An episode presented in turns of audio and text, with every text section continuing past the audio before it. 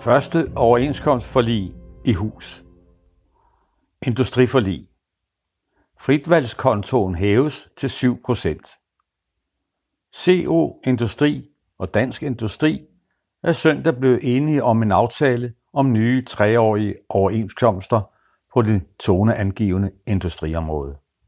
Mindstelønnen stiger med 7,5 kroner i timen, og fritvalgskontoen stiger fra 4 til 7%.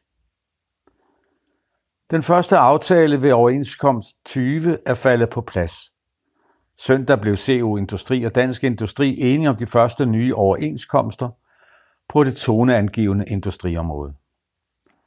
Aftalen er 3-årig og indeholder blandt andet en stigning af mindstelønnen på 7,5 kroner i timen.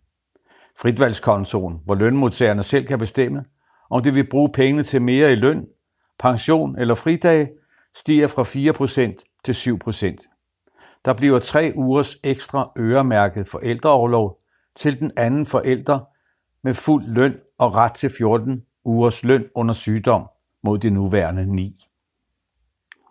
Vi gik ind til forhandlingerne med det mål, at alle medlemmer i industrien skulle få markante forbedringer af deres løn og arbejdsforhold. Det har vi i den grad fået.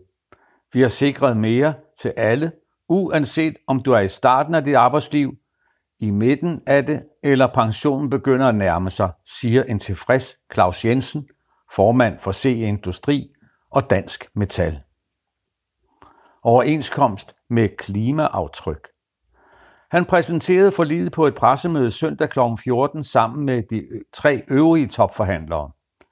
CO-industris næstformand Mads Andersen samt Lars Sandahl Sørensen og Kim Graugaard, henholdsvis administrerende direktør og viceadministrerende direktør i Dansk Industri.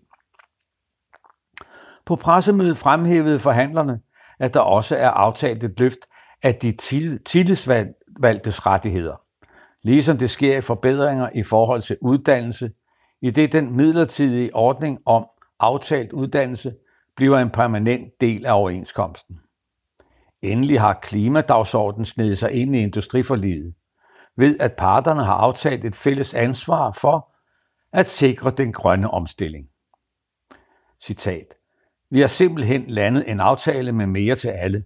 Det er jeg stolt af", lyder det fra Mads Andersen, der fremhæver den store opbakning og støtte fra medlemmerne, som har været en medvirkende årsag til, at der er landet så godt et resultat.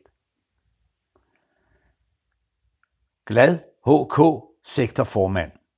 HK's private sektor har omkring 30.000 medlemmer ansat i industrien, og sektorformand Simon Tøren er yderst tilfreds med resultatet. Ikke mindst, da medlemmerne havde en forhøjelse af fritvalgskontoen helt i top over krav ved overenskomst 20. Citat: "Vi kan være godt tilfredse med, at netop fritvalgskontoen forhøjes til 7% over de næste 3 år, og vi har for eksempel i forhold til småbørnsfamilierne fået sikret lidt mere frihed. Vi ser i HK Privat i høj grad fritvalgskontoen som en arbejdslivskonto, og det er vi kommet et skridt tættere på med forhøjelsen." Industriens overenskomster består af industriens overenskomst for faglærte og ikke-faglærte, samt industriens funktionæroverenskomst for tekniske og administrative funktionærer. Den dækker over ca. 230.000 lønmodtagere.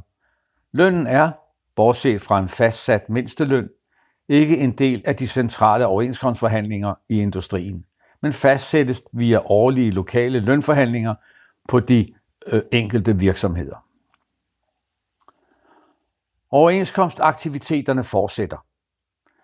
I alt skal omkring 600.000 privatansatte have nye overenskomster, så overenskomst 20 er langt fra overstået. Med industriforliget er vejen imidlertid banet for alle de øvrige områder, da det typisk er det forlig, der sætter rammerne for alle de andre. Forhandlingerne følges tæt, og aktiviteterne for et overenskomstresultat, man kan stemme ja til, fortsætter.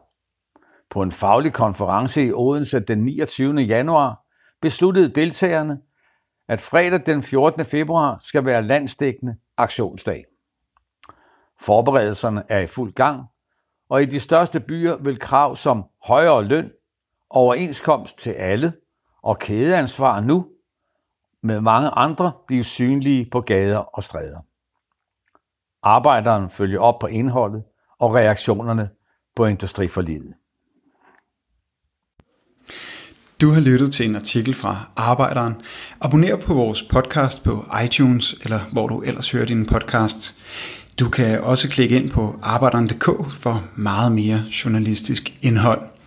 Du er også velkommen til at følge Arbejderen på YouTube, Facebook, Instagram eller Twitter, samt tilmelde dig Arbejderens daglige opdatering på Messenger. Vil du i kontakt med redaktionen, kan det ske ved at sende en mail til redaktion@arbejderen.dk. Tak fordi du lyttede med.